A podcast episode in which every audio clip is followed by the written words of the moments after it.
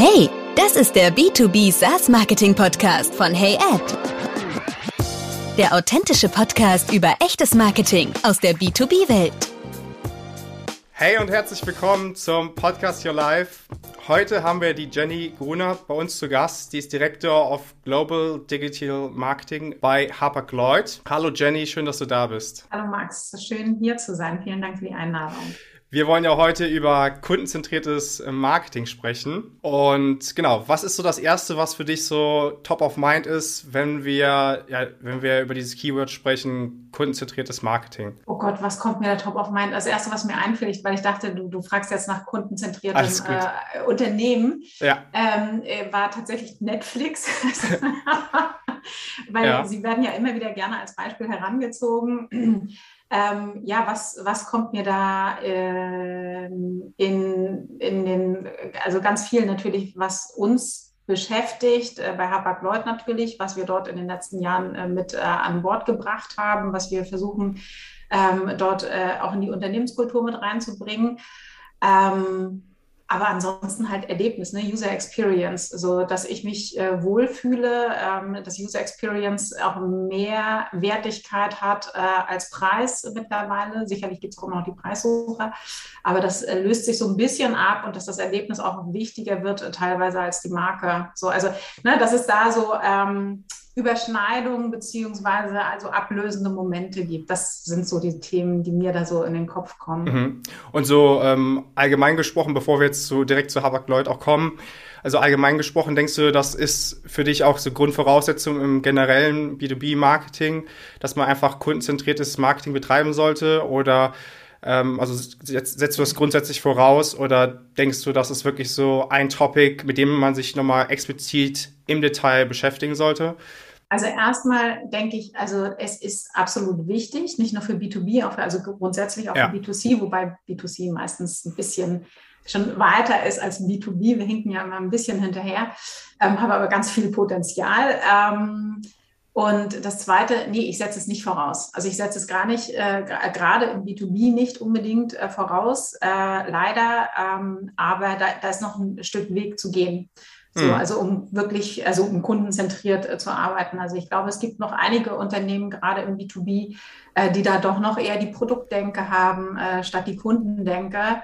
Und ähm, aber dafür sind wir ja hier heute, um da ein bisschen mehr Licht ins Dunkel zu bringen und äh, zu überzeugen, dass ähm, das die richtige, in die richtige Richtung geht. Genau.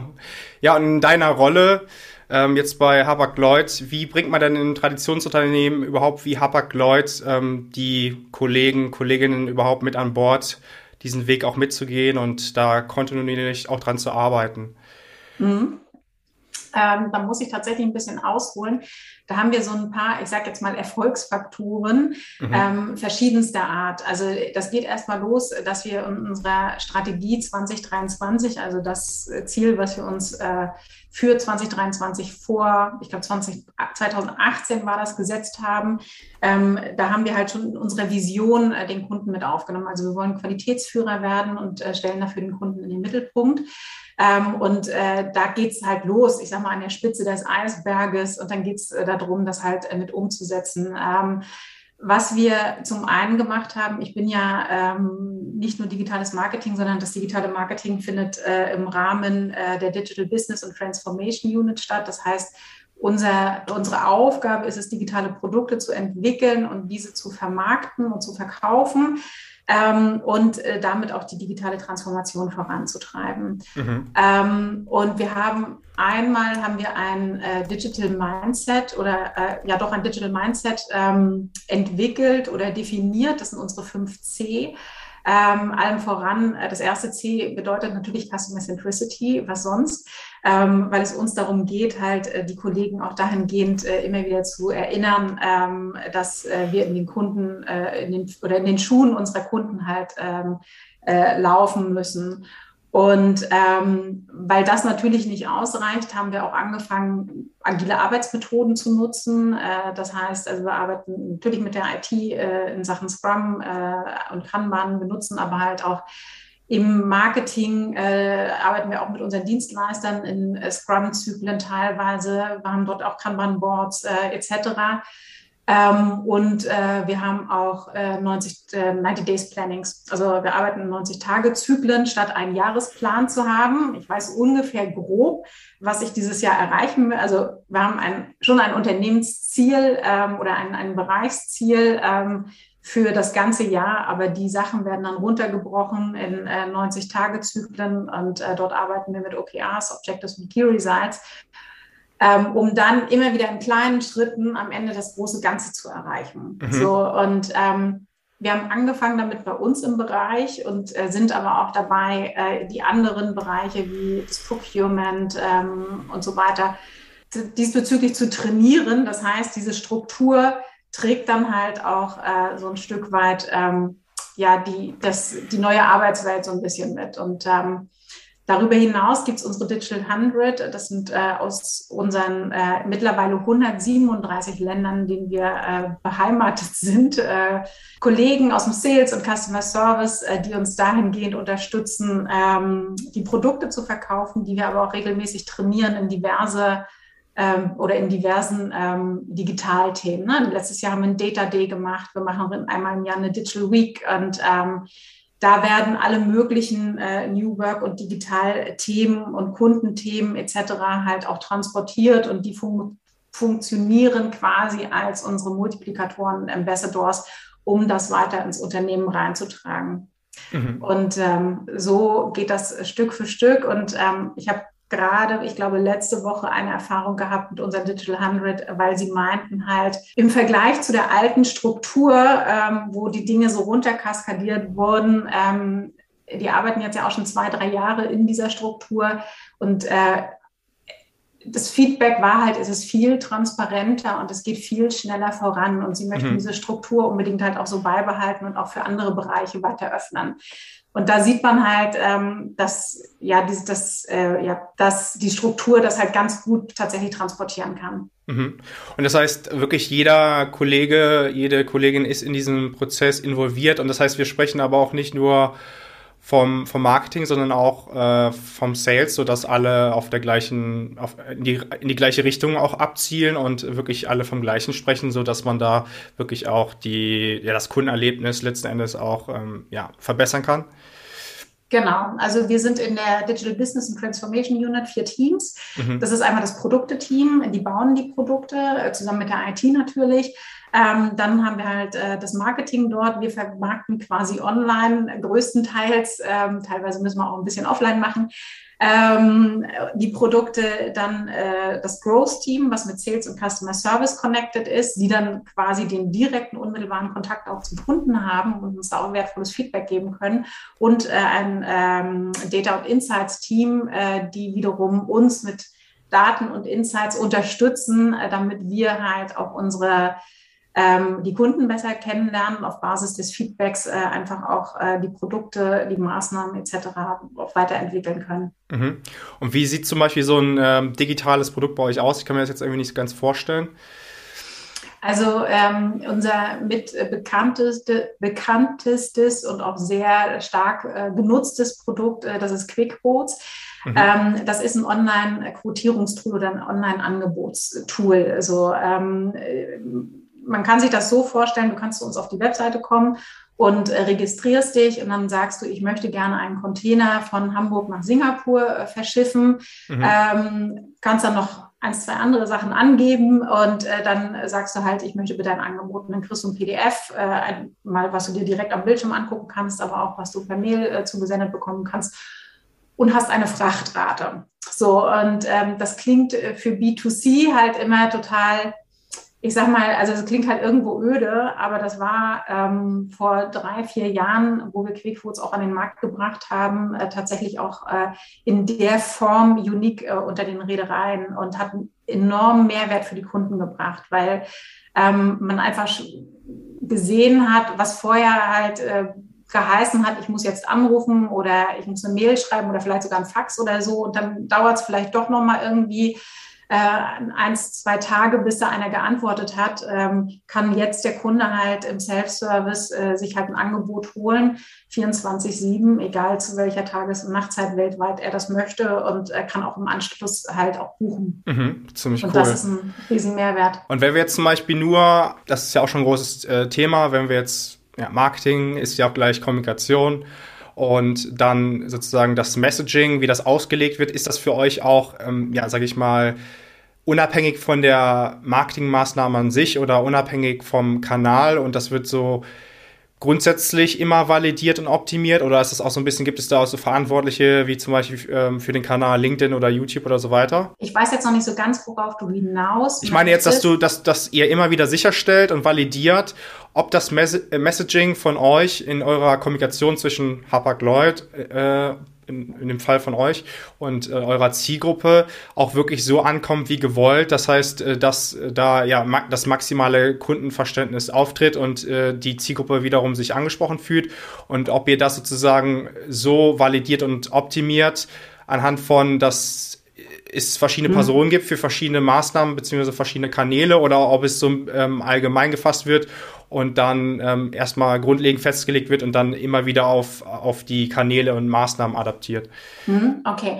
Also was wir grundsätzlich haben, ist halt, ähm, dass wir zu Beginn, wenn ein Produkt halt, ich sag mal, ähm, oder die Produktidee entsteht, ähm, gleich nach Möglichkeit mit reinkommen als Marketing äh, in die Produktentwicklung, mhm. äh, damit wir von Anfang an das auch mit ähm, ja auch kommunikativ vordenken können. So, dann gibt es erstmal äh, eine gewisse Groundwork, äh, die bei uns getan wird.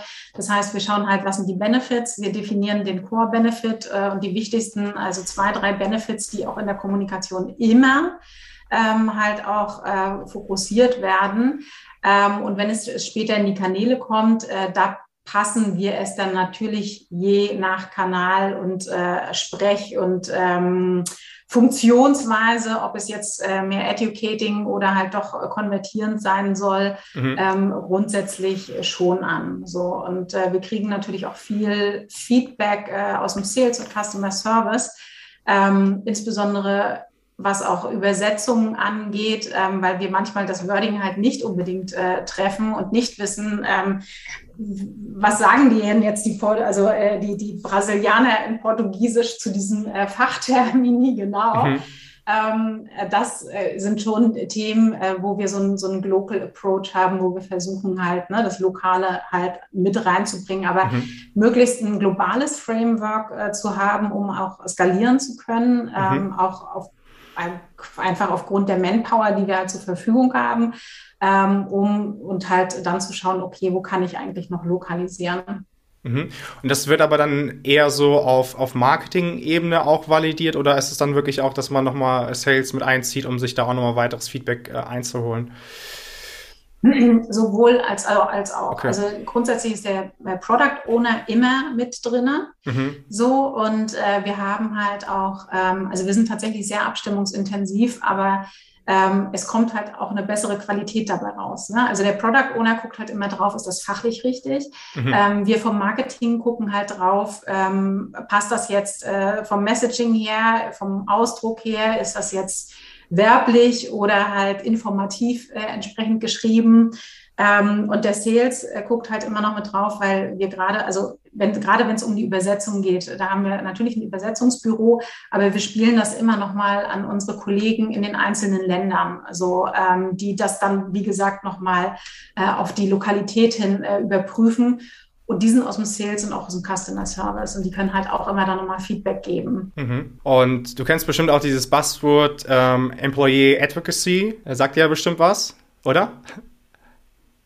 Definier es nochmal. Okay. Nicht, dass ich was Falsches ja, gut. verstehe. Nur so, es gibt ja dieses, genau, es gibt ja dieses Buzzword und darunter ver ich, verstehe ich zum Beispiel, dass äh, man ja so als, als Marketing zum Beispiel und egal welche Rolle du jetzt speziell im Marketing hast, dass jeder zum Beispiel jede Person im Marketing zum Beispiel organischen Content erstellt, äh, wie, wie die Person das selber möchte im Sinne des Unternehmens ähm, auf, auf dem persönlichen Profil. Ja, also zum Beispiel so, dass, dass du insgesamt ähm, ja die Marke stärkst, beziehungsweise da auch ja natürlich ähm, letzten Endes auch Personal Brands ähm, ja kreiert werden und äh, das auf das Unternehmenskonto einzahlt und wiederum natürlich auch auf ja, Persönlichkeitskonten, sage ich mal, dass man sich mit verschiedenen Individuen ähm, auch identifizieren kann als Zielgruppe. Und ähm, ja, macht ihr sowas schon äh, oder wäre das für euch denkbar? Ja, also wir haben, äh, das wird bei uns aus der Konzernkommunikation herausgetrieben mhm. und da gibt es auch ein ähm, äh, ja, Influencer-Programm. Äh, das heißt, wir haben halt einige Kollegen, ähm, mit denen sie halt entsprechend auch connected sind und die auch äh, entsprechend trainiert worden sind ähm, die dann halt äh, auch Inhalte teilen, aber auch eigene Inhalte erstellen. Ähm, wir sehen auch bei unseren Kollegen, also insbesondere die Digital 100, dass die so deutlich aktiver geworden sind, mhm. haben auch vom Marketing aus auch einige LinkedIn-Webinare gemacht. Also wir haben Ihnen halt erklärt, äh, wie funktioniert LinkedIn, äh, wie erstelle ich äh, oder wie pimpe ich mein Profil, mhm. ähm, wie erstelle ich Posts, wie mache ich das Ganze, einfach um Sie dahingehend einmal ein bisschen zu trainieren, den Kanal nutzen zu können, aber halt auch Sie zu sensibilisieren, ähm, welche, unter, also welche Unternehmensinformationen äh, teile ich, wo denke ich lieber noch ein zweites Mal drüber nach, ob ich das teile, mhm. ähm, wie benutze ich Bildmaterial, wo finde ich Bildmaterial, ähm, einfach weil der, der Need ist da und wir sehen auch, dass, ähm, dass natürlich gerade Sales und Customer Service äh, LinkedIn auch für die Kundenkommunikation mit nutzen. Ähm, und um sie da nicht ganz alleine zu lassen äh, und um natürlich auch äh, das, das Corporate-Thema äh, ein Stück weit mitzusichern, mhm. ähm, ist es dann halt einfach Education, was wir da betreiben. Und das ist aber bestimmt ja nicht Pflicht, das zu machen, oder? Also ihr habt die gebrieft äh, vorab und natürlich auch das mhm. festgelegt, was man sagen kann und sagen äh, könnte und was man überhaupt nicht sagen sollte, das ist klar.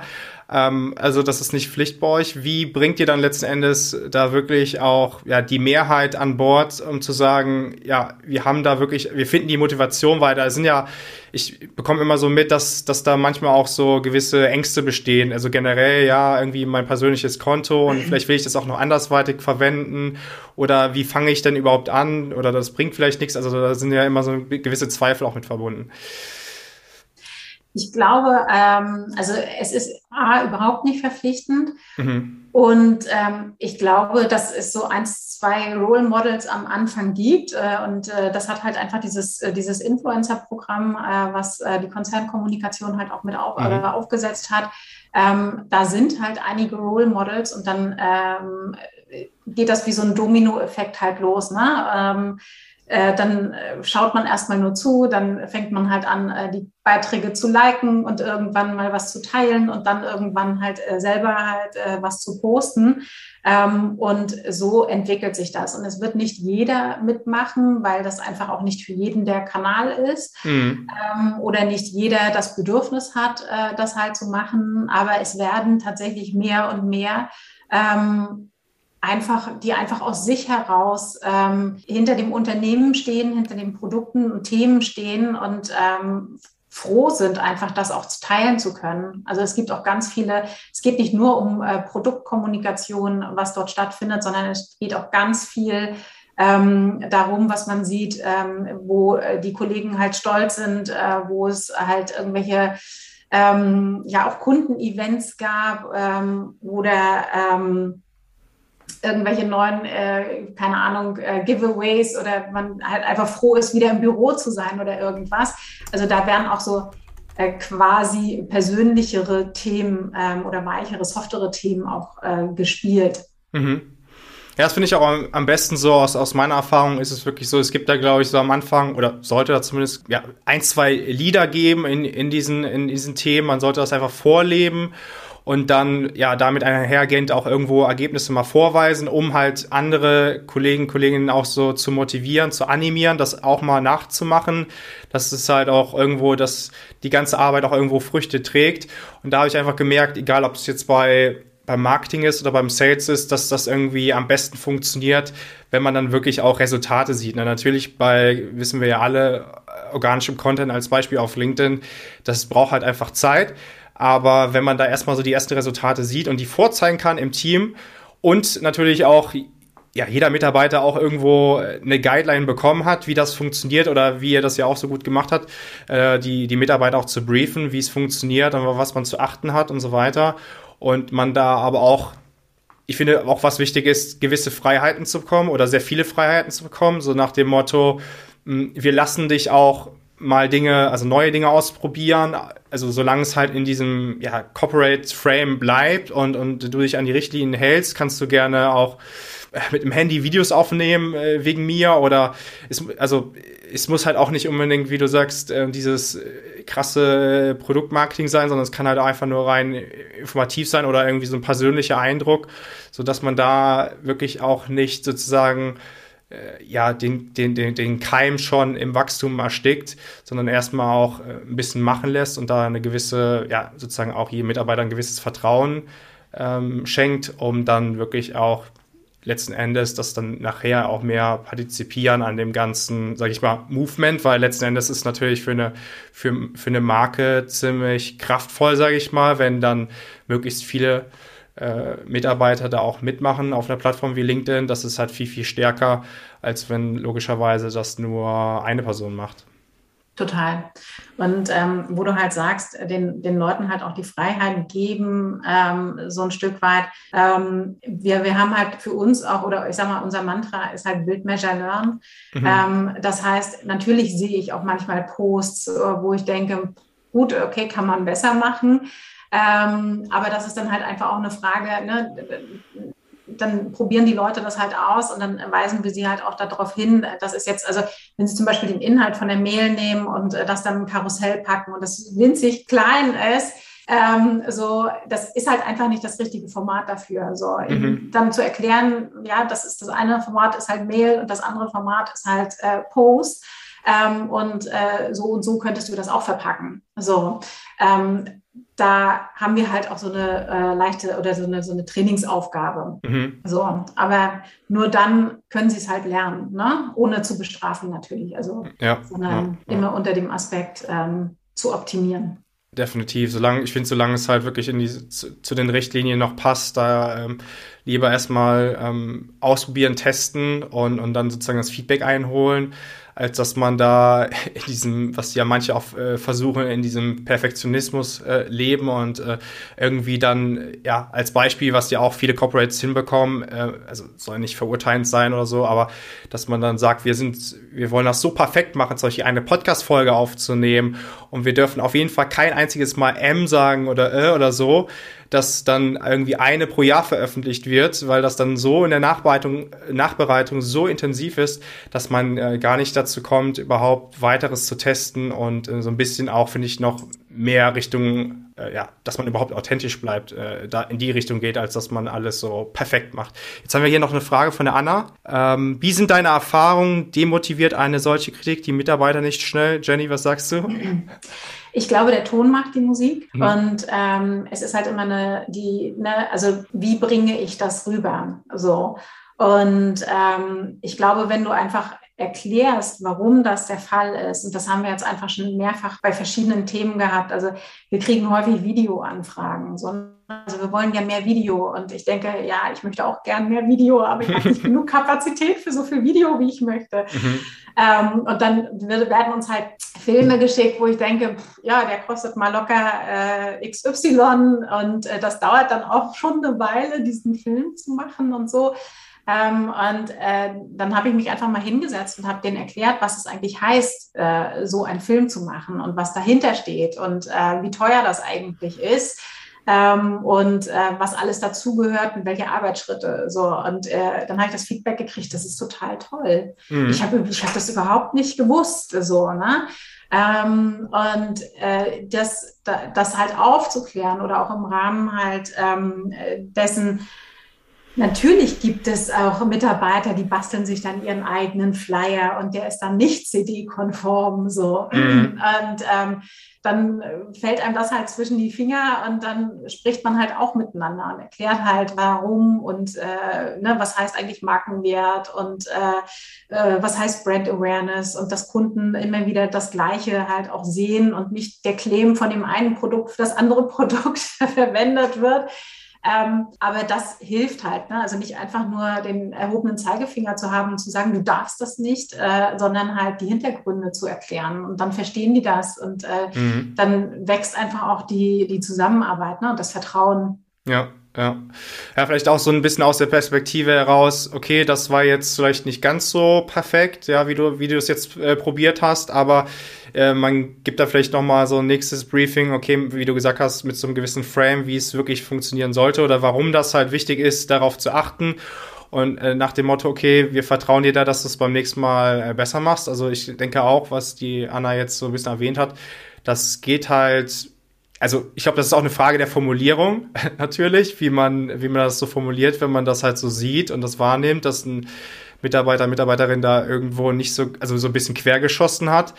Ähm, und dass man dann die darauf anspricht, ist, ist halt auch so ein bisschen eine Frage der, der Kommunikation. Aber ich glaube, wichtig ist, am Anfang zu, zu kommunizieren und zu briefen ähm, mit, mit gewissen Guidelines oder mit einem generellen Meeting dazu, dass man überhaupt mal aufklärt, okay, wie funktioniert Plattform XY, was ist da wichtig oder worauf kann man vielleicht auch noch achten, wenn man dann wirklich sein persönliches Profil optimieren will oder zum Beispiel, okay, ich möchte jetzt ein besseres Profilbild für XY Plattform auch erstellen, auf was hat man da zu achten oder es gibt ja auch auf vielen Plattformen so Titelbilder. Ich finde, da kann man auch viel rausholen und da sollte es ja auch irgendwie entsprechend äh, der, der Guidelines sein, beziehungsweise auch so, dass man irgendwie ja einen gewissen Wiedererkennungswert hat. Natürlich sagen da manche auch, okay, das ist mein persönliches Profil. Ja, ich will da gar nicht unbedingt zu 100 Prozent so jetzt zum Beispiel alles vor, nur mit dem ne, Corporate Design von, von, von Hapag Lloyd das mein Profil äh, vollstopfen, sage ich mal, sondern vielleicht will ich auch irgendwie noch ein bisschen das neutraler halten. Ich finde, das sollte auch so ein bisschen freiwillig bleiben, aber zumindest da so einen Rahmen zu stecken, okay, was, was kann man noch zum Beispiel aus dem Profil rausholen und welche Informationen könntest du noch zusätzlich hinzufügen, was für dich ähm, in, in, in, als, für, für dich als Personenmarke interessant wäre. Absolut. Und was denkst du denn so jetzt nochmal zu dem Thema, was sind denn so wirklich die für dich die wichtigsten Skills, um da ja kundenzentriert auch äh, zu handeln und langfristig auch äh, Marketing zu betreiben? Mhm. Mm, wenn, wenn, also wenn ich über Skills spreche, dann habe ich oder rede ich immer von drei Kategorien. Mhm. So, weil für mich ähm, gehören Kundenzentrierung ähm, und Digitalisierung immer zusammen, weil also ich glaube, beides entwickelt oder das eine entwickelt sich aus dem anderen heraus äh, auch mhm. so ein bisschen und beides äh, befruchtet sich halt einfach auch sehr. Ähm, deswegen, das sind einmal für mich technologische Skills, so dass ähm, ich überhaupt ähm, Daten analysieren kann, Daten interpretieren kann, also mit Daten überhaupt arbeiten kann. Also wir mhm. haben alle sehr viele Daten, mehr als uns äh, lieb ist und mehr auch als wir brauchen können. Ähm, die, die Frage ist halt, äh, was hole ich dort raus an, an Insights? Ne? Was kann ich da an Learnings rausholen, mhm. um das, äh, um dann halt Maßnahmen, äh, Produkte etc. auch äh, weiterzuentwickeln. Ähm, das ist auf alle Fälle ein ganz äh, großer Punkt. Ähm, ein anderer Punkt wiederum ist äh, für mich in den technologischen Skills das Thema Tech Translation. Mhm. So, das heißt für mich, wenn, ähm, wenn äh, halt viele Produkte oder Services für Kunden auch digital werden oder digitaler werden oder digital verlängert oder was auch immer, ähm, dann muss es ja irgendwo auch eine IT geben, äh, nach Möglichkeit, die das entsprechend ähm, oder Dienstleister, die das entwickeln. Und wenn ich mit meinen Business-Anforderungen komme und auf einen ITler treffe, äh, dann kann das natürlich schon mal ein Gap geben äh, in der Kommunikation. Also das heißt, für beide Seiten ist es wichtig, hier ähm, mehr zu wissen, was sind jetzt oder wie formuliere ich was und wie kann ich das ein, also wie kann ich den Kunden oder was ich als Sales-Mitarbeiter sage, denke, ähm, mein Kunde braucht das aber äh, so und so äh, übersetzen für die IT beziehungsweise auch andersrum. Also ähm, dann gibt es auf alle Fälle digitale Skills. Äh, das heißt für mich halt äh, digitales Verständnis. Ähm, das heißt, was sind äh, digitale Verständnisse? Ähm, was sind äh, digitale Geschäftsmodelle, was ist ein Customer Lifetime Value, äh, etc., weil immer mehr Online-Business halt entsteht. Und ich glaube, mhm. so ein gewisses Verständnis äh, dafür ist einfach grundlegend. Mhm. Ähm, und natürlich auch sowas wie ähm, agile Arbeitsmethoden zu kennen und anwenden zu können. Das fasse ich da drunter. Und dann kommt der ganz große Teil äh, der Soft Skills, ähm, äh, die, glaube ich, ähm, meiner Meinung nach mit am wichtigsten sind, äh, wie zum Beispiel Kreativität, weil einfach Kreativität Voraussetzung ist für Innovation und ähm, wie wir wissen, können Algorithmen äh, und auch künstliche Intelligenz sehr viel abdecken äh, und zukünftig noch viel mehr, ähm, aber noch nicht den Punkt der Kreativität in dem Rahmen, wie äh, Menschen das halt können. Ähm, was ich sehr wichtig finde, ähm, ist halt auch das Thema Lifelong Learning. Mhm. Ähm, und da immer wieder neugierig zu sein und auch ne, zu gucken, was, was will der Kunde. Also da auch immer wieder diese, diese Lernkurve halt auch hinzulegen, äh, nachzuforschen. Ähm, und äh, zu optimieren. Und ich glaube, ein weiterer Punkt ist auf alle Fälle auch ähm, Collaboration. So vor dem Hintergrund, weil einfach Silos aufgebrochen werden müssen in Unternehmen und äh, die, die einzelnen Teams miteinander arbeiten müssen, um für den Kunden da zu sein. Also ähm, so wie ich es halt auch schon kennengelernt habe, ähm, ist es halt, in, je größer ein Unternehmen wird, desto größer sind auch die Silos. Und äh, jedes Silo hat für sich halt seinen festgesteckten Rahmen. So, den Kunden interessiert das aber nicht. Ne? Der Kunde will sein Problem gelöst haben. Mhm. Und dafür müssen halt unterschiedliche Bereiche miteinander arbeiten. Und äh, das sind so ja Key Assets, die immer stärker werden, um besser auf den Kunden eingehen zu können. Mhm. Ähm, wie, wie, also finde ich auf jeden Fall sehr, sehr gut. Das sind so, du hast jetzt vieles so angesprochen und da kamen jetzt auch viele Gedanken noch dazu. Und zwar, was ich so als, als größten Gap sehe, unter, dass man wirklich kundenzentriert vorgeht und das äh, immer wieder optimiert und dass man eigentlich, ja, letzten Endes genau weiß, äh, was, was, äh, wie können wir überhaupt das äh, Problem der Zielgruppe lösen ist, ähm, dass man überhaupt das Verhalten der Zielgruppe berücksichtigt. Und wie du schon so gut gesagt hast, also wir haben immer mehr eigentlich Software und Te äh, Technologie und wir haben immer mehr Daten und äh, wir brauchen ja gefühlt jedes Jahr immer mehr digitales Know-how. Wiederum glaube ich aber auch, dass das Ganze wesentlich, wesentlich überschätzt wird, denn dadurch geht meiner Meinung nach irgendwo auch so ein gewisses grundlegendes Verständnis für die Zielgruppe überhaupt verloren, beziehungsweise auch so ein bisschen so eine wie soll ich sagen, also eine, so eine direkte Beziehung zum, zum Kunden, zu der potenziellen Zielgruppe mhm. weil man sich, also ich habe vor kurzem auch so einen Beitrag gelesen, da ging es darum, ja, wie, wie weißt du überhaupt, ähm, was für deine Zielgruppe wichtig ist? Wie kannst du ein besseres, weil ist ja das, das große Oberthema ist ja wirklich Zielgruppenverständnis, zumindest für mich so. In diesem kundenzentrierten Marketing, da ist das Hauptthema und das ist auch so, finde ich, so meist unterschätzt. Das ist so, aber eigentlich auch das Basic-Thema ist ja wirklich äh, Zielgruppenverständnis.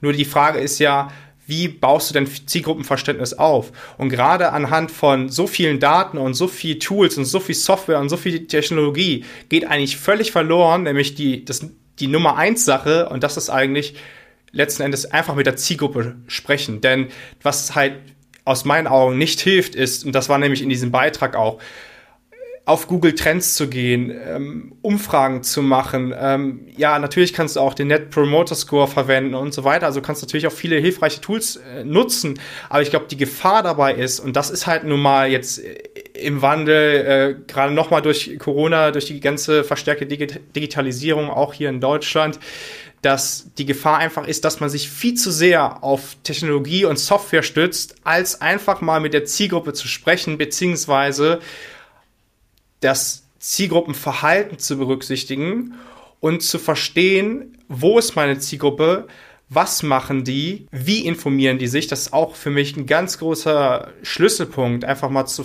wirklich zu verstehen, beziehungsweise versuchen zu verstehen, ohne Tools, ohne Software, ohne, sage ich mal, große Datenmengen, also die du irgendwo intern ähm, auffasst, sondern dass du sozusagen aktiv ähm, da in diese Zielgruppenrecherche reingehst, dass du zum Beispiel sagst, wir, wir wissen einfach, wo wirklich unsere Zielgruppe unterwegs ist, wie die sich informieren, wie die zum Beispiel auch ein Produkt evaluieren wollen. Also es ist halt ein bisschen anders jetzt bei euch im Vergleich zu Software as a Service Branche, das ist für mich auch klar. Aber so ein bisschen für meine äh, Branche gerade gesprochen auch, ähm, da ist halt einfach der Gap, dass man dann wirklich sich sehr stark darauf äh, stützt, anstatt zum Beispiel auch zu sagen, okay, wir wissen einfach, dass unsere Zielgruppe auf Facebook ist. Facebook-Gruppen ist eine der Themen, die immer noch so unterschätzt sind, um dort zum Beispiel reinzugehen, um verbessertes Zielgruppenverständnis aufzubauen, weil man dann zum Beispiel sieht, was stellen die für Fragen, was haben die für Probleme.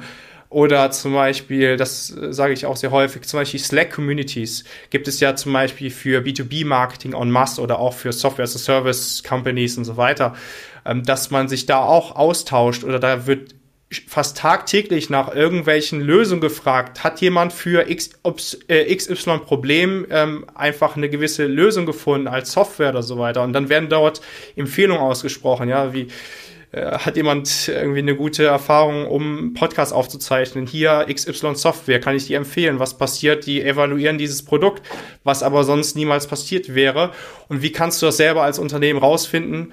wahrscheinlich zu 99 Prozent nicht durch, ähm, sage ich mal, softwaregestützte Informationen, Datenmengen, sondern einfach durch die echte Recherche. Und das fällt, mich, fällt für mich darunter, dass man in solche Gruppen, in solche Communities aktiv reingeht und da reinhört und immer wieder vielleicht auch versucht, äh, dieser Zielgruppe weiterzuhelfen, auf Fragen zu antworten oder zumindest auch zu schauen, was stellen die für Fragen, was ist für die wichtig und somit baut man viel, viel besseres Kundenverständnis auf und kann das für sein Content verwenden, kann das in Gesprächen verwenden, kann das in seiner ganzheitlichen Kommunikation wiederverwenden und dann wirst du einfach sehen, dass es äh, wesentlich, wesentlich besser äh, ankommen wird und das finde ich, das ist so das, das top unterschätzte Thema nach wie vor. Ja, ähm, also mit Sicherheit, ne, dass, dass man äh, den Kunden darüber hinaus vergisst äh, und äh, einfach nicht mit ihm spricht. Also, ähm, ich kann halt von unserer Warte her sagen, also wir, wir nutzen tatsächlich beides. Also wir haben einmal äh, unser Data und Insights Team, die sowohl Kundenumfragen machen, also Website-Umfragen, ähm, um erstmal eine valide Grundgesamtheit an Daten zu bekommen auch und äh, auch natürlich äh, äh Web Analytics etc.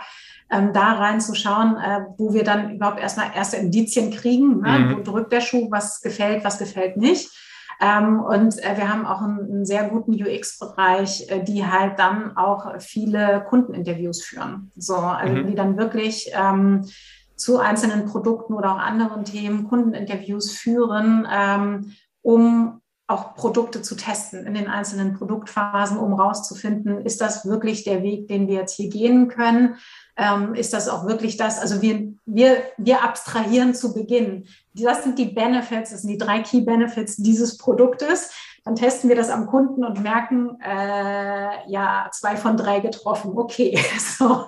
Ähm, diese Dinge können dann halt passieren. Ähm, und äh, ich glaube, das ist das, der Mix, beides zu haben, also den Draht zum Kunden äh, und dort halt qualitative Daten äh, und Insights zu gewinnen ähm, und äh, die, die quantitativen Daten halt dazu zu nutzen, ähm, so ein Indiz zu kriegen. Ne? Für eine Ausrichtung, und, äh, ja. Ja, ja und du hast ja auch schon gesagt, äh, klar, Social Media ist äh, ein super Kanal, also alles, was Richtung Community Management geht, mhm. da sieht man natürlich sehr, ähm, wo drückt der Schuh, ne? weil mhm. ähm, ich, ich, keine Ahnung, von wann die Statistiken sind, aber ich glaube, es, also es beschweren sich ja tendenziell mehr Kunden, als dass sie loben. Mhm. So, ähm, und äh, von der Warte her siehst du da sehr schnell, ähm, was passt jetzt hier eigentlich nicht so und mhm. wo müsste man halt ran. Ja, oder zum Beispiel, das ist auch gut, ähm, wenn wir generell von Bewertungen sprechen. Ich weiß nicht, ob, ich, ob es in eurer Branche auch jetzt noch so andere Bewertungsplattformen gibt als dieses typische, was man kennt, irgendwie Proven Expert oder, oder Google-Bewertung, weil das ist ja auch so ein Thema, wo man sich ganz nützliche Informationen mal ziehen kann, dass man sagt, man geht in diese Be Bewertung rein. Natürlich neigt man immer dazu, auch nochmal das zu äußern, was einem nicht gefallen hat, aber da, genau das kann man ja auch nochmal aufnehmen Oder natürlich, das habe ich jetzt auch nicht gesagt und nicht erwähnt, ist natürlich, dass Sales auch nochmal in Gesprächen das Feedback einholen kann. Ne? Also jegliches Feedback, äh, wie hast du von uns gehört, wie bist du auf uns aufmerksam geworden? Natürlich, wenn man schon eine große Brand ist, ist es nochmal was anderes. Oder was ist für dich, also um nochmal den Use Case zu validieren und so weiter. Also da kann man sich ja auch viele Insights holen. Was dann ja nur wichtig ist, ist ja wie dieses grundsätzliche Thema, was ja auch ein großes Thema ist, gerade im Software-Service-Bereich, äh, Marketing Sales Alignment, dass man da auch untereinander als Abteilung auch kommuniziert und sich da immer wieder auch mit Informationen auch abgleicht. Absolut. Und wir haben halt auch, ähm, also bezüglich, also Sales Marketing Product Connect ist es bei uns mhm. halt. Ähm, wir haben einmal die Woche einen Call, äh, unseren Regional Call, da sind von unseren Digital 100, äh, also wir haben sechs Regionen, Hapag-Lloyd teilt die Welt in sechs Regionen auf. Ähm, und die sechs Regionals sind da halt drin, ähm, die dann die einzelnen Areas vor Ort halt ähm, äh, führen und unterstützen. Ähm, und da kriegen wir halt immer Sales-Feedback ähm, und Customer Service-Feedback, ähm, ob das zu Marketing- oder Produktthemen ist. Ähm, das wird dann gleich jede Woche quasi äh, zurückgespielt. Auf der anderen Seite kommen sie halt auch und fragen, was wird jetzt wann wie kommuniziert, damit sie Bescheid wissen vor den Kunden. Das funktioniert ja auch teilweise ganz gut, ähm, dass äh, intern nicht weiß, was extern kommuniziert wird oder so. Das ähm, habe ich mal gehört. ähm, und ähm, oder halt, was kommt jetzt an Product Features, das was schon mal angeteased werden kann. Ne? Also Kommunikation ist da unglaublich wichtig und die Leute halt zusammenzubringen äh, in, in bestimmten Strukturen, damit diese Kommunikation auch über die Silos hinweg fließen kann. Mhm. Und den Zusammenhang auch, wie ermittelt ihr ja, Kundenbedürfnisse, um Produkte daraufhin auch wirklich ja, anzupassen letzten Endes? Mhm. Also ähm, bevor ich, also ich glaube vor fünf Jahren oder so, also das war bevor ich angefangen habe bei Hapag-Lloyd, gab es damals im Rahmen der Strategieentwicklung bereits eine sehr große Umfrage, wo man äh, so Attribute abgefragt hat bei äh, den Kunden. Was ist euch eigentlich wichtig? Mhm. Und äh, da ich für mich gefühlt war das damals so der ähm, Anstoß äh, in, in Richtung äh, Customer Centricity, um überhaupt, äh, ne, dann, also das war so, als ich angefangen habe, meine Basis, äh, um zu verstehen, was sind die Kundenbedürfnisse. Also es war eine Liste mit 20 äh, Attributen und äh, der damals der ausschlaggebende Faktor, äh, wo dann auch angefangen wurde, auf Basis dessen Produkte halt zu entwickeln. Welche, welche von diesen Attributen äh, bedienen oder bedienen wir jetzt mit dem Produkt? Ähm, und mittlerweile ist es halt so, dass äh, halt, wie gesagt, quantitative Umfragen, also Web-Surveys äh, äh, genutzt werden, um dort Einblicke zu bekommen. Ähm, das kann halt produktspezifisch äh, sein, ähm, dass man da nochmal nachhakt, was ist halt äh, dir jetzt äh, besonders wichtig oder ist das mhm. für dich, ne? also Wichtigkeit, äh, Zufriedenheit mit den einzelnen Features äh, halt abzufragen ähm, und dann äh, spätestens im, im User-Test halt da zu gucken, ähm, sind das jetzt wirklich die Bedürfnisse und ähm, darüber hinaus haben wir halt auch in den letzten Jahren ähm, Personas entwickelt, ähm, wo es darum ging, auch für uns einmal grundsätzlich herauszufinden, wer sind eigentlich unsere Zielgruppen. Und da haben wir Generalisten, da haben wir aber auch Spezialisten dabei, da sind äh, Menschen dabei, ähm, die halt äh, für bestimmte Themen halt ausschließlich äh, zuständig sind. Mhm. Und ähm, entsprechend äh, wurden da halt auch global äh, mit äh, einer globalen Projektgruppe ähm, die einzelnen Bedürfnisse ermittelt, aber auch abgeglichen. Ne? Also sind jetzt äh, ist, ist, sind die Kunden in Asien grundlegend verschieden äh, zu denen in Europa und das sind sie tatsächlich von den Bedürfnissen gar nicht unbedingt. So, also da gibt es eher viele Gemeinsamkeiten. Ähm, und äh, das ist so das Sammelsurium, wie wir an äh, Kundenbedürfnisse kommen. Also viel Feedback aus dem Sales, äh, quantitatives Feedback aus Umfragen und auch qualitatives aus, äh, den, aus den Tests. Hm, Finde ich sehr gut. So letzten Endes fällt ja auch Kundenbedürfnisse dann unter, finde ich zumindest, äh, Zielgruppenverständnis definitiv. Und findest du, dass Kundenbedürfnisse auch in, zumindest in gewisser Maßen auch was mit Kaufbereitschaft zu tun haben? Gute Frage. Ähm, das habe ich mich nämlich gerade gefragt, weil ich glaube im Grunde genommen schon. Aber was ist deine Meinung? Also ich glaube, wenn ich ein Bedürfnis verspüre, dann möchte ich dieses auch stillen. Mhm. So. Und dann erwächst natürlich auch, äh, dass ich äh, ein Produkt erwerben möchte oder auch, wenn ich das Bedürfnis habe, äh, ich habe Hunger, dass ich dann halt, keine Ahnung, ähm, Nudeln mit Tomatensauce essen möchte oder so. Mhm. Ähm, von der Warte her, ich bin aber jetzt auch da kein, ich sag mal, Wirtschaftspsychologe oder so. Da gibt es mit Sicherheit irgendwelche ähm, ausgefeilten Modelle, die das irgendwie belegen oder keine, weiß ich nicht. Mhm. Aber ich würde das eine schon dem anderen irgendwie zugrunde legen, auf alle Fälle. Ja, denke ich auch. Also, weil, weil der Punkt ist halt, äh, ja, was man ja auch immer in der, in der Bias Journey ja immer wieder validieren möchte, ist ja, wann ist sozusagen der beste Punkt, wann die Zielgruppe ja eine gewisse Kaufbereitschaft entwickelt hat.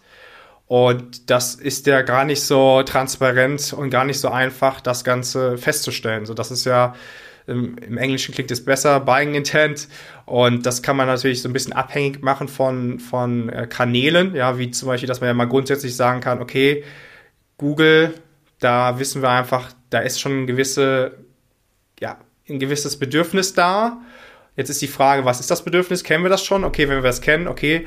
Und dann äh, trotzdem ist die Zielgruppe da und möchte eine Lösung haben. Und sind wir dort da vertreten?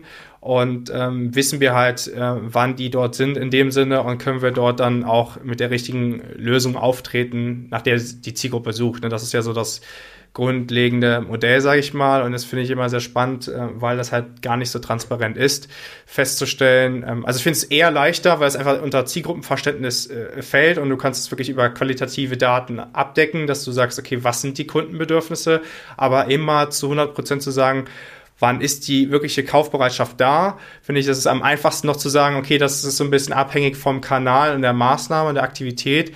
Aber ansonsten ist es halt schwierig, das sage ich mal, ohne, das ist wieder der Punkt, ohne KI-gestützte Software wirklich zu evaluieren, wann ist der richtige Zeitpunkt gekommen. Ich weiß halt nicht, inwieweit das zum Beispiel bei euch auch so wichtig ist oder ob auch vielleicht, gerade weil ihr eine ja, namenhaft, namenhaftes Unternehmen seid, dass es vielleicht auch eher so ist, dass die, die Mehrheit einfach auf euch zukommt, weil die auch schon so ein bisschen wissen, ja, was steht hinter dieser Marke und, mhm. ähm, und so weiter. Ich glaube, das kommt ganz darauf an, welchen Markt du betrachtest. Ne? Mhm. Also in Deutschland äh, haben wir definitiv eine hohe Markenbekanntschaft, in anderen Märkten auch, aber halt auch nicht weltweit in allen Märkten. so, das heißt, ähm, da sind andere Räder halt einfach mal äh, eher im Relevance Set. Mhm. So von der Warte her ähm, müsstest du da auch ähm, jeden, jeden Markt nach seinen Bedürfnissen und nach der ne, Markenerfahrung äh, etc., nach der Kaufbereitschaft etc. und so weiter und so fort entsprechend clustern mhm. und bedienen. Ähm, und äh, das dann über die gesamte äh, Buyer Journey, das ist schon, ich sag mal so, ist ist schon ein recht theoretisches äh, Konstrukt. So, ne? mhm. ne? also, also, nein, bei uns funktioniert es nicht, dass, äh, dass das alles so ineinander fließt. Mhm. Ähm, weil wir da auch noch viel zu sehr am Anfang sind. Mhm. So, also um jetzt schon auf diesem Level zu sein. Ne? Also ich glaube, bei E-Commerce-Lern äh, sieht das dann äh, sicherlich noch ein bisschen anders aus. Ähm, aber wir sind halt schlichtweg immer noch, also wir sind B2B, wir haben sehr, sehr viel geschafft in den letzten vier Jahren. Aber ähm, das komplette Konstrukt nach vier Jahren dort auf den Beinen stehen zu haben, äh, das äh, wäre, glaube ich, zu überambitioniert. Was wir halt ähm, machen, ähm, ist zum Beispiel im Performance Marketing. Da ist es halt, ähm, da haben wir die verschiedenen Kanäle halt äh, mit Push und Pull ähm, und versuchen natürlich schon Multichannel da auch entsprechend äh, das äh, auszusteuern. Und dort haben wir auch die einzelnen Märkte nach solchen Kriterien geclustert. So, mhm. also wie ist die Markenbekanntheit, ähm, wie ist die Kaufbereitschaft, wie sind die Klickpreise, also welches Budget kann ich dort überhaupt sinnvoll, effizient äh, investieren etc. und haben basierend darauf ähm, für uns ähm, ja eine Clusterstrategie der Märkte erstellt. So, ne, was sind Länder, ähm, wo wir äh, investieren und wachsen? Was sind Länder, wo wir sein sollten und quasi den Anteil halten? Ähm, und was ist halt äh, für uns in, in Rest of World, ähm, wo wir halt nur ein Grundrauschen haben? Und ähm, je nach Performance äh, kann das dann halt auch wechseln, ne? dass Länder in unterschiedliche Kategorien gehen. Ähm, da funktioniert das ähm, schon ganz gut. So, also dass, ne, dass wir dort Multichannel haben und dass wir auch unterschiedlich die Kunden ansprechen können, ob wir jetzt Education machen müssen oder ob wir, ob es um Conversion geht, also wo im Funnel bediene ich jetzt wen eigentlich. Ähm, aber dass jetzt alle Kanäle äh, irgendwie absolut aufeinander abgestimmt sind, ähm, das ist äh, bei uns auch noch nicht der Fall. Mhm. Ja, sehr, sehr spannend. Auf jeden Fall natürlich, das ist eine, noch eine ganz, ganz andere Herausforderung, wenn man äh, weltweit ähm, da wirklich auch unterwegs ist, im Vergleich zu, wenn man sich irgendwie nur auf den deutschsprachigen Raum konzentriert. Das ist ja ein ganz anderes, äh, ganz anderes Marketing, ganz anderes Verhalten und, und da sprechen wir von ganz anderen Größenordnungen definitiv. Ähm, wie siehst du das denn? Das hast du ja auch so angesprochen, so kundenzentriertes Marketing im, im, im Verhältnis dazu seiner, ja, sein, sein, sein Marktumfeld hat man natürlich immer, ja, beobachtet man ja immer, was die so machen ähm, und dann auch in dem Sinne, okay, was du ja auch schon erwähnt hast, wie, wie stark ist unsere Marke bekannt und so weiter. Wie wie verändert sich das für euch als, als Hapag-Lloyd, dass man sagt, okay, wir, wir setzen sehr viel Wert auf kundenzentriertes Marketing und wir kennen unseren, unsere zehn größten Konkurrenten. Ähm, ist es dann so, dass ihr, um euch zu behaupten, im Sinne von kundenzentrierten Marketing, dass ihr einfach noch mehr versucht, auf den Kunden einzugehen und das, den Kunden noch besser zu verstehen? Oder ist es auch noch viel mehr so, dass ihr sehr versucht ähm, zu adaptieren, was die anderen Reedereien und so weiter so machen? Mm, dadurch, dass wir im Marketing, ähm, ich sag mal so, im, im, gerade jetzt, wenn ich auf äh, zum Beispiel ähm, auf unser Performance-Marketing schaue, da haben wir gar nicht so, also es sind nicht so viele Konkurrenten aktiv. Mhm. So. Ähm, da sind eher wir der, der Vorreiter. Mhm. Ähm, und von der Warte her, es gibt, ich glaube, jeder hat, jeder hat seine Stärken und seine Schwächen und es gibt äh, bei dem einen natürlich Sachen, wo ich sage, okay, da können wir uns, äh, ne, da, das ist eine Benchmark. Ähm, aber ich schaue halt gerne auch raus äh, aus der Branche, so, ähm, weil ich glaube, sich immer nur innerhalb der Branche zu messen, ähm, lässt das Level auch immer in, innerhalb der Branche. Mhm. Ne? Und ähm, deswegen auch mal zu gucken, ähm, wie machen es andere Branchen? Was sind zum Beispiel Benchmarks im Digitalen oder so? Das heißt nicht, dass ich alles eins zu eins übertragen kann. Es muss immer individualisiert werden. Aber man bekommt einen anderen Horizont, eine andere Perspektive dann. Welche so, Branchen beobachtest du dann so? Ah, das kann tatsächlich alles, äh, alles Mögliche sein. Ne? Auch mal bei E-Commerce zu gucken, mhm. machen die das eigentlich? Ähm, äh, auch ähm, alles, was, äh, ich glaube, alles, was irgendwie ähm, die deutlich digitaler ist. Ja. So, ähm, ne, also natürlich haben wir auch, wenn wir wenn wir äh, bei uns intern Vorträge halten, dann haben wir häufig auch Beispiele Amazon, Netflix äh, etc klar, die Leute gucken einen dann immer an ähm, und ja, und was soll ich jetzt damit machen? Wir sind doch gar nicht und so. Aber es mhm. geht einfach nur darum, äh, einen Impuls halt einfach auch zu setzen. So. Ja. Und äh, da einfach, ne, wir werden, wir werden nicht Netflix, wir werden auch nicht Amazon, das ist auch nicht unser Ziel. Ähm, das ist nicht unser Ziel. Ähm, es geht einfach nur darum, über den Tellerrand hinauszuschauen und vielleicht auch aus der Komfortzone mal rauszukommen und Dinge auszuprobieren oder zumindest mal zu, anzudenken, zu durchdenken.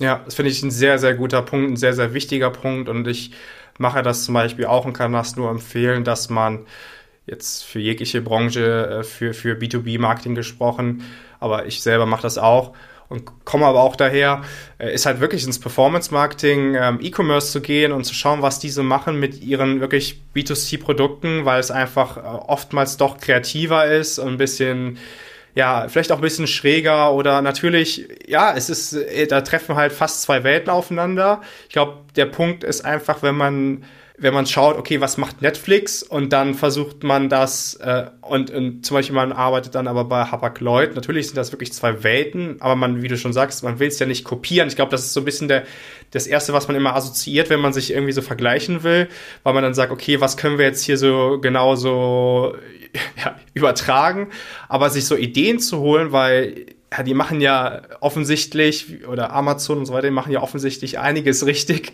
sonst wären die nicht da, wo die heute sind.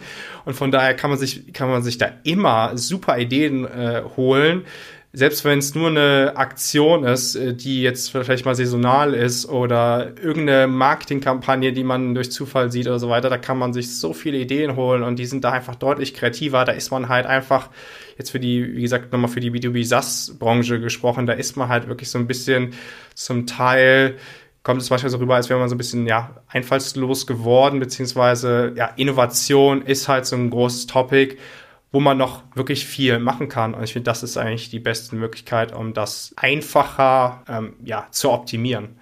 Ja, total. Und ich denke halt einfach auch am Ende, der Kunde ist halt schlichtweg ein Mensch, äh, der sowohl B2C als auch B2B ist. Mhm. Ähm, und äh, das, das, ich sag mal, das private Einkaufsverhalten oder Online-Verhalten äh, überträgt sich ja, also es ist ja nicht anders im Job. So von der Warte her, ähm, die, die Zielgruppen werden jünger, sie werden digital affiner ähm, und äh, das sollte man halt äh, da auch nicht außer Acht lassen, so dass man schon mal über den Tellerrand gucken kann. Ja, genauso gleiches gilt auch für Plattformen, um zu zu überlegen, okay, wo können wir vielleicht auch noch aktiv werden als Marke. Da gibt es halt oft auch so Schlussfolgerungen, ja, wir sind jetzt XY-Marke ähm, und unsere Zielgruppe ist da nicht. Ja, da gibt es immer das Beispiel Facebook oder Instagram, da heißt es immer, oh, da ist unsere Zielgruppe nicht. Oder auf TikTok, da ist unsere Zielgruppe nicht, die sind da so jung. Erstens muss man ein bisschen langfristiger denken, meiner Meinung nach, und zweitens kann man es gar nicht so einfach, so pauschal, einfach so ja, beschließen, weil, weil einem, finde ich, oftmals so ein bisschen auch die Insights fehlen, um das wirklich beurteilen zu können, ob das nicht vielleicht zumindest langfristig Sinn macht. Und wie du auch sagst, die Zielgruppen werden zum Teil auch in gewissen Branchen auch jünger und wirklich auch egal in welcher Generation oder in welchem Altersbereich, äh, wer, ja, werden die Personen, die Zielgruppen auch immer äh, digital affiner und von daher nutzen die auch sei es in der privaten Zeit oder in der, in der Pausenzeit, sage ich mal, oder generell ja auch viel mehr verschiedene Plattformen. Und von daher ist es immer spannend, auch andere Plattformen zum Beispiel in Betracht zu ziehen, zum Beispiel auch zu sagen, okay, warum könnte man nicht zum Beispiel mal TikTok in Betracht ziehen und warum könnte man zum Beispiel nicht Spotify-Ads mal in Betracht ziehen. So, das finde ich auch immer ganz ein spannender Aspekt auf jeden Fall. Absolut. Und ich denke, wir sind am Ende angelangt, Jenny. Es war ein super cooler Austausch. Gleichfalls, die Zeit ist verflogen. ja, die Zeit ist wirklich verflogen. Habt ihr jetzt noch Fragen? Oder ich glaube, Anna, du bist äh, die Einzige, die noch da ist. Hast du noch, ne, hast du noch Fragen oder bist du wunschlos glücklich? Du darfst jetzt auch User-Feedback geben. Genau, nachdem ich hier ähm, so und so noch alleine online bin, quasi mit euch, gerne nochmal mit Ton entschuldigt bitte das Kindergeweine im Hintergrund. Kein Problem. genau, das Homeoffice grüßt. Ähm, nee, also ich habe jetzt soweit keine Fragen. Ich muss zugeben, es war jetzt für mich echt ein bisschen speziell, hier zuzuhören, weil ich äh, bin ja, wie, wie wir ja schon geschrieben haben, ähm, nicht selten dabei, wenn diesen Podcast aufnimmst, aber ich höre ihn ja im Nachhinein. Und dann ja. habe ich natürlich auch nicht so das Bedürfnis reinzuquatschen, um meinen Senf dazu zu geben. Kein Thema, alles Da gut. muss ich mich gerade schon echt ein Stück zurückhalten. Äh, ich fand es super interessant, euer Gespräch, und ich habe ähm, auch für mich viel mitgenommen, obwohl wir aus einer komplett anderen Ecke kommen und mein Use Case natürlich ein ganz anderer ist. Deswegen habe ich mich jetzt in eurem Abschlusswort, dass man sich von anderen Branchen äh, Inspiration holen kann, echt wiedererkannt, weil genau das tue Super ich im Endeffekt. Ähm, Welcher Branche also, bist du aktiv? Ähm, wir haben eher ein B2B2C-Produkt, wenn du so möchtest. Also ich baue diesen B2B-Bereich gerade auf und das ist mhm. eine App für sorry, digitale Ordnung und äh, Nachlassplanung per App. Mhm. Wir haben aber tatsächlich auch schon Gespräche zum Beispiel mit Finanzinstituten geführt, die eben ein Anlageprodukt zum Beispiel verkaufen und unsere App als Integrationstool nutzen möchten. Und das ist so dieser B2B-Aspekt, den wir dann äh, mhm. angehen. Und äh, ja, genau das versuche ich jetzt dieses Jahr auch noch weiter zu fokussieren und auszubauen. Und cool. ähm, ganz generell sind wir einfach noch am Anfang als Startup und bauen das alles gerade auf. Ja, genau. super cool. Was auch noch ja. ein Punkt ist, das habe ich glaube ich gar nicht äh, gesagt, ist ja auch immer, also spannendes Format immer noch und schon seit paar Jahren jetzt gerade durch Corona ist ja Podcast und seine potenziellen Kunden auch zu interviewen in einem Podcast-Format. Man muss es vielleicht auch gar nicht so nennen. Und das ist zum mhm. Beispiel auch eine Möglichkeit, um ja generell irgendwie seine Branche besser kennenzulernen, Zielgruppenverständnis aufzubauen, Kundenbedürfnisse zu kristallisieren. Ja, cool. Dann sind wir jetzt am Ende angelangt. Wie gesagt, danke Jenny, dass du da warst und danke auch Anna, dass du teilgenommen hast. Das war dein B2B SaaS Podcast von Hey Ed. Danke fürs Zuhören. Wir freuen uns, wenn du beim nächsten Mal wieder mit dabei bist.